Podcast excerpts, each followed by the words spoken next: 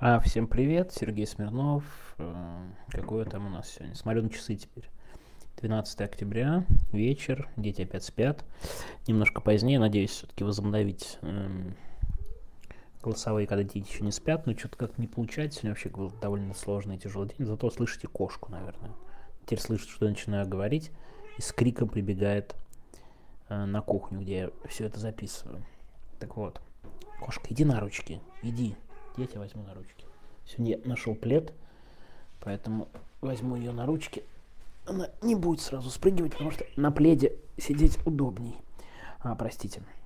На самом деле событий много в мире, ситуация продолжается. Никуда не денется, конечно, вокруг газа и всего прочего. Но мы, каждый день об этом записываем. Давайте я сегодня немного попромутирую свой ролик. И знаете, некоторые вещи не вошли в сам ролик, если вы смотрели. Если не смотрели, рекомендую. Знаете, я хочу поговорить не о содержании ролика, наверное. Ну, частично все равно о нем. Но о, об отношении к условной конспирологии и к ну, каким-то построениям из прошлого, которые нам кажутся непонятными. Вот здесь, мне кажется, довольно важно. Что такое конспирология? Ну вот, в моем представлении. Конспирология это теория, да, вот о каких-то темных силах и всем прочем, которая очень понятно и просто опровергается, но имеет значительную часть сторонников, которые не видят каких-то четких и понятных аргументов. Именно поэтому, мне кажется, история с рязанским сахаром не конспирология, а одна из версий, не потому, что это все не допуски, теория заговора и так далее. Нет. Не, ну, то есть, вернее, наверное, это и так, но не из-за этого, а из-за того, что в Рязанском сахаре нет понятной, логичной и четкой версии развития событий. Ну в чем логика, если мы возвращаемся к Рязани? Сначала заложили, ничего не сказали, менты раскрыли, местное КГБ, ФСБ раскрыло, а потом Патрушев сказал, это мы. Ну так не бывает, простите. Это не выглядит, скорее эта версия выглядит большей конспирологией, чем версия о потенциальном взрыве. Это не значит, что обязательно причастны спецслужбы, еще раз хочу сказать. Но публичное объяснение нелогичное. Так вот, я записал ролик сегодня, где еще более шаткие доказательства, если так глобально говорить.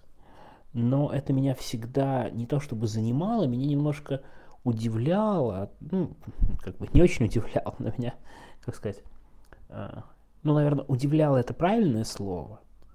А другое дело, что я понимаю психологию людей и их память, но тем не менее, как Путин пришел к власти, это же очень важная часть истории России. Мне кажется, 99 год это такой очень важный для дальнейшего развития всей страны. Я надеюсь, что Анатолий, Анатолий Борисович Чубайс, независимый эксперт из Глазго, вполне может это подтвердить. У него, кстати, заметьте, все нормально и неплохо. В 99 году происходят важнейшие события которые повлияют на будущее России на 25 лет минимум, а то я боюсь на 30, на 40, на 50. А, но мы полноценно о них не знаем.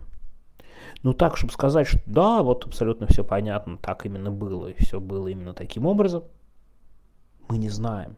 То есть, да, какие-то есть воспоминания, комментарии и все прочее, но очень много вопросов. Вопросы о рязанском сахаре я уже задал, но есть, на мой взгляд, более важная, вот чудовищную вещь скажу, но история с взрывами домов – это все-таки часть более крупной истории с войной на Северном Кавказе. И это было частью кампании на Северном Кавказе, в том числе со взрывами домов. А, знаете, теперь личную историю расскажу. Я и тогда-то смотрел телевизор, помнил о рейтинге Владимира Путина. Ну, серьезно, помнил. Я не говорю, потому что он был низкий, короче говоря.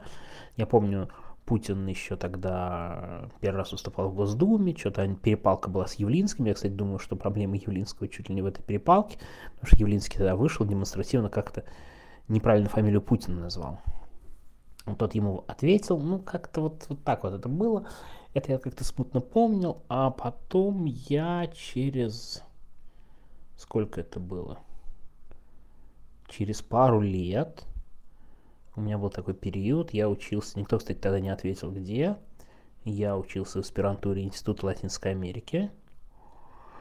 Учился, в кавычках, конечно.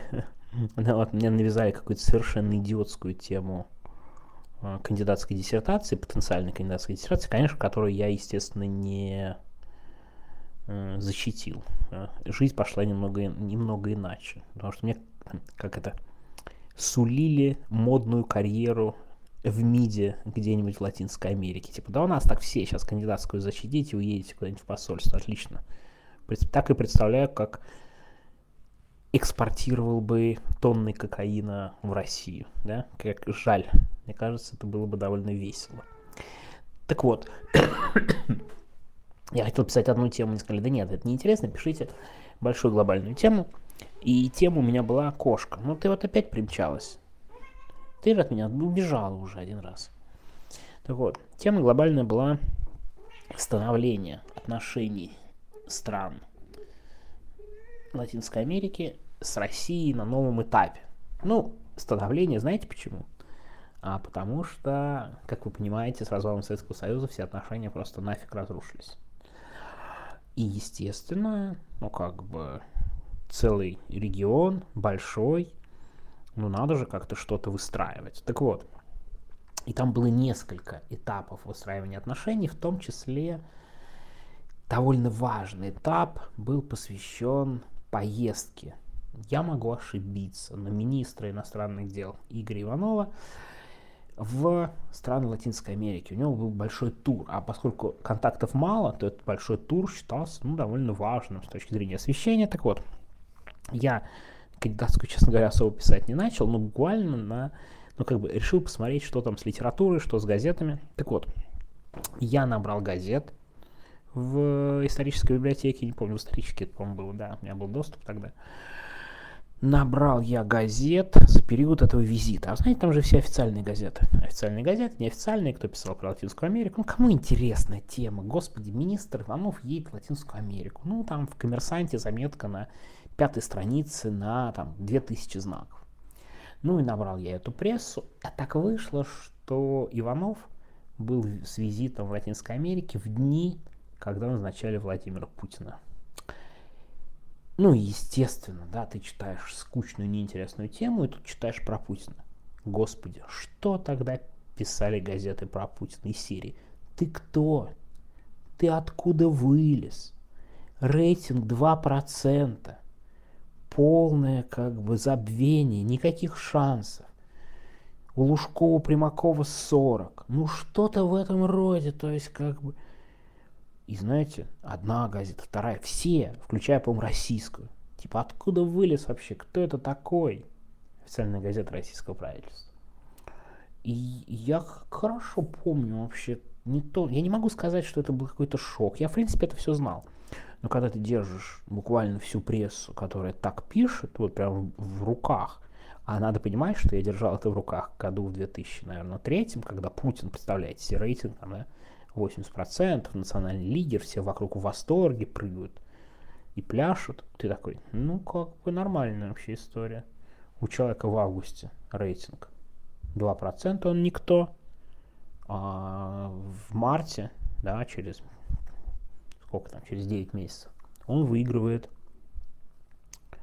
президентские выборы в первом туре. И ты такой, ну, нормально, нормально. Как-то это мне очень хорошо запомнилось.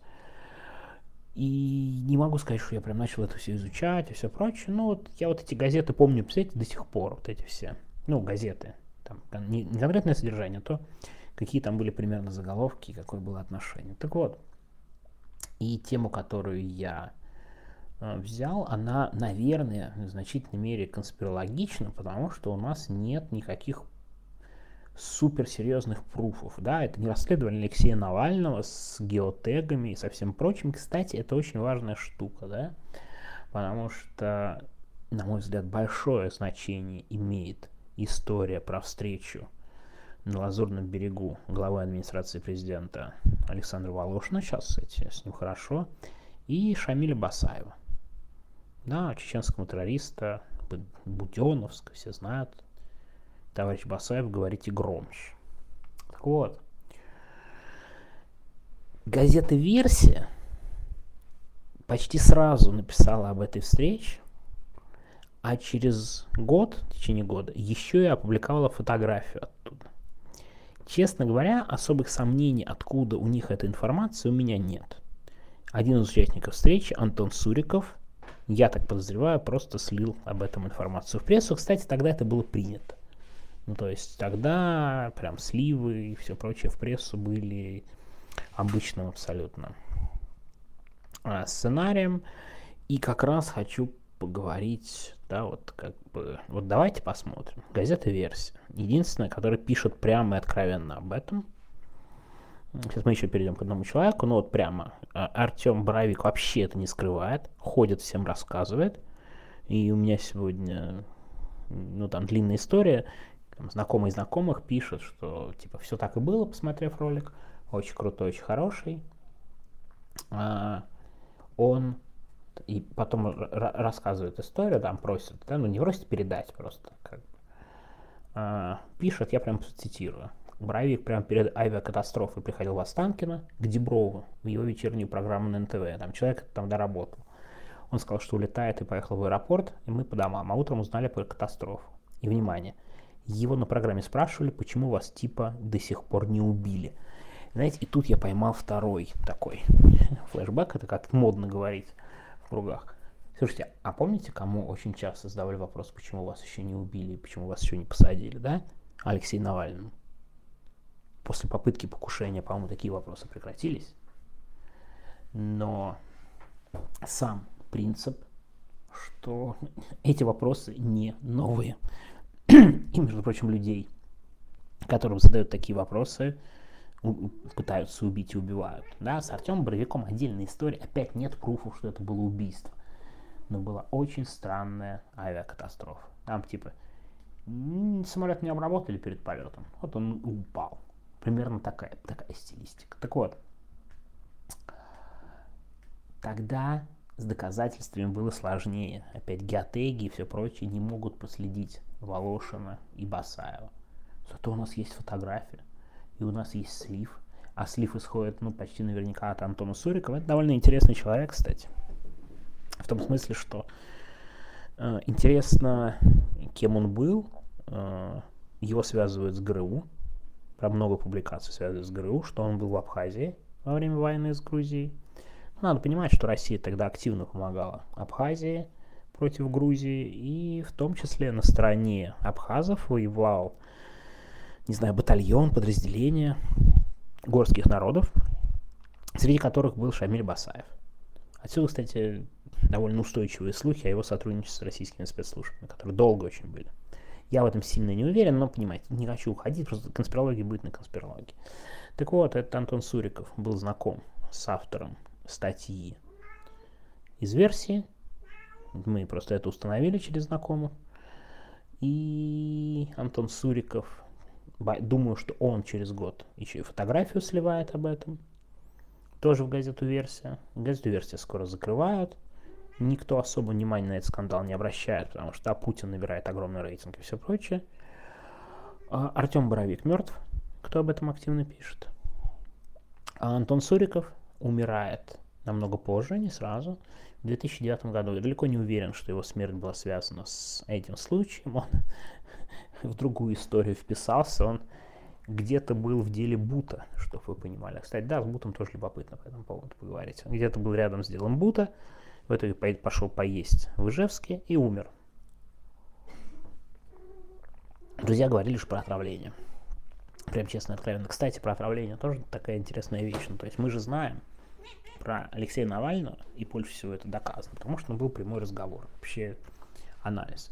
Но сколько случаев прошлых? Щекочихин, вероятно, был отравлен, но с очень высокой степенью вероятности. А другая история, Роман Цепов. Ну, то есть, отравление, ну, почти наверняка было. Но пруфов у нас нет, то всегда можно говорить про конспирологию. Прям четких пруфов отравления, да, и справки из Шарите. Нету, нету справки из Шарите. Ну все, раз нет справки от Шарите, у кого нет справки от Шарите об отравлении, могут идти в жопу. То есть примерно так это и выглядит. Так вот, вокруг этого дела прям много смертей. Знаете, единственный политик, который обвинял в сговоре чеченских, чеченских боевиков и, и российские власти? Александр Лебедь. Что случилось с Александром Лебедем? Но, знаете, для меня самое большое удивление, когда я начал заниматься этой темой, было то, что автором самой подробной статьи, вполне себе конспирологической, о заговоре, ну, с целью повышения рейтинга Владимира Путина, в «Новой газете» был Борис Кагарлицкий. Вот тут я, честно говоря, дико удивился, вроде как бы Борис Кагарлицкий не очень ассоциируется с такими публикациями, да еще и в «Новой газете», но вот-вот, вот все было именно так. Так что про конспирологию, про то, что мы не очень хорошо помним и знаем историю, меня немножко как не то чтобы опять расстраивает, это скорее говорит о том, что нам надо будет, если мы доживем до прекрасной России будущего, буквально поднимать старые папки и вести расследование старых дел. Вести расследование старых дел, странные отравления, сговор. Да, ну то есть тут прям четко, там с войной я могу начать поговорить про войну, но она была очень искусственная. Никто не понял, почему вообще началось вторжение Басаева в Дагестан. С чего? какие предпосылки. А, именно прям вторжение. То есть, да, Чеченская республика была малоуправляемой. Кстати, тут тоже никто не спорит. То есть, не надо вда- вот как вот ударяться в другие крайности. Но само вот эта связь, нападение, начало войны, новый премьер, старый, как говорил, кстати, Боровик, просто не захотел использовать этот момент, оказался слишком мягким. И в итоге, видите, мы получили Путина на сколько уже? 24 года. Такая вот сегодня история. Мне кажется, эти расследования необходимо будет начать, если мы когда-нибудь доживем. Я, кстати, не уверен, что в архивах сохранились какие-то документы, сильно не уверен, потому что это все-таки такие особо секретные дела, и вряд ли они хранятся прям в аккуратных папочках. С другой стороны, помните, как грушники – даже чеки от такси хранили. Так что эти наверняка что-нибудь такое хранят.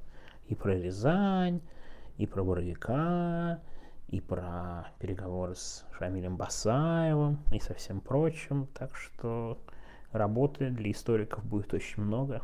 Я тут давал недавно, ну такое там, интервью, не интервью, был разговор. Немножко его проанонсирую.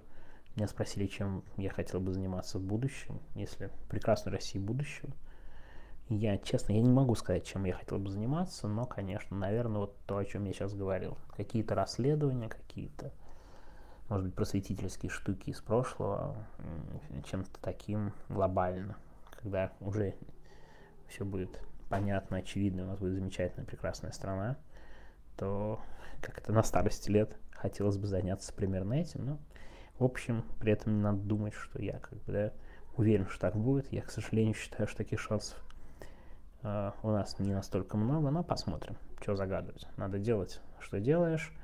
Я, опять же, ролик это записал, чтобы как бы хоть немножко ино, по-иному посмотреть на всю эту проблему, на вот эти темы, которые называют конспирологией из прошлого. Там конспирология, что рептилоиды прилетели. А то, что Александр Волошин встречается с Басаевым, и они обсуждают план, как написано, кстати, в статье Горлицкого, что начинается столкновение а, в России приходит новая власть, не допускает Лужкова и Примакова, а Шамиль Басаев свергает Асхадна, Аслана Масхадова и становится президентом, не, не кажется совершенно невозможной версией, учитывая тогдашние политические расстановки. Да, что-то я охрип. Видите, весь день сегодня говорю, уже говорить не могу, поэтому буду потихоньку заканчивать, да, вот такой промо а, ролика довольно длинное, почти как ролик. Ну, смотрите, я в две трети треща сегодня уложился, так что пользуюсь моментом, пока у него нет интернета, и максимально стараюсь э, немножко нагнать его эфирное время. Ладно, завтра завершается мой тур по студиям, по стримам на популярной политике в 11 часов. Честно говоря, даже не знаю, что говорить, потому что, мне кажется, я все на этой неделе уже сказал, что только можно. Что там добавлять, мне вообще непонятно. Ладно, все, спасибо всем. Всего доброго, кто слушал. До завтра. До завтра. Пока.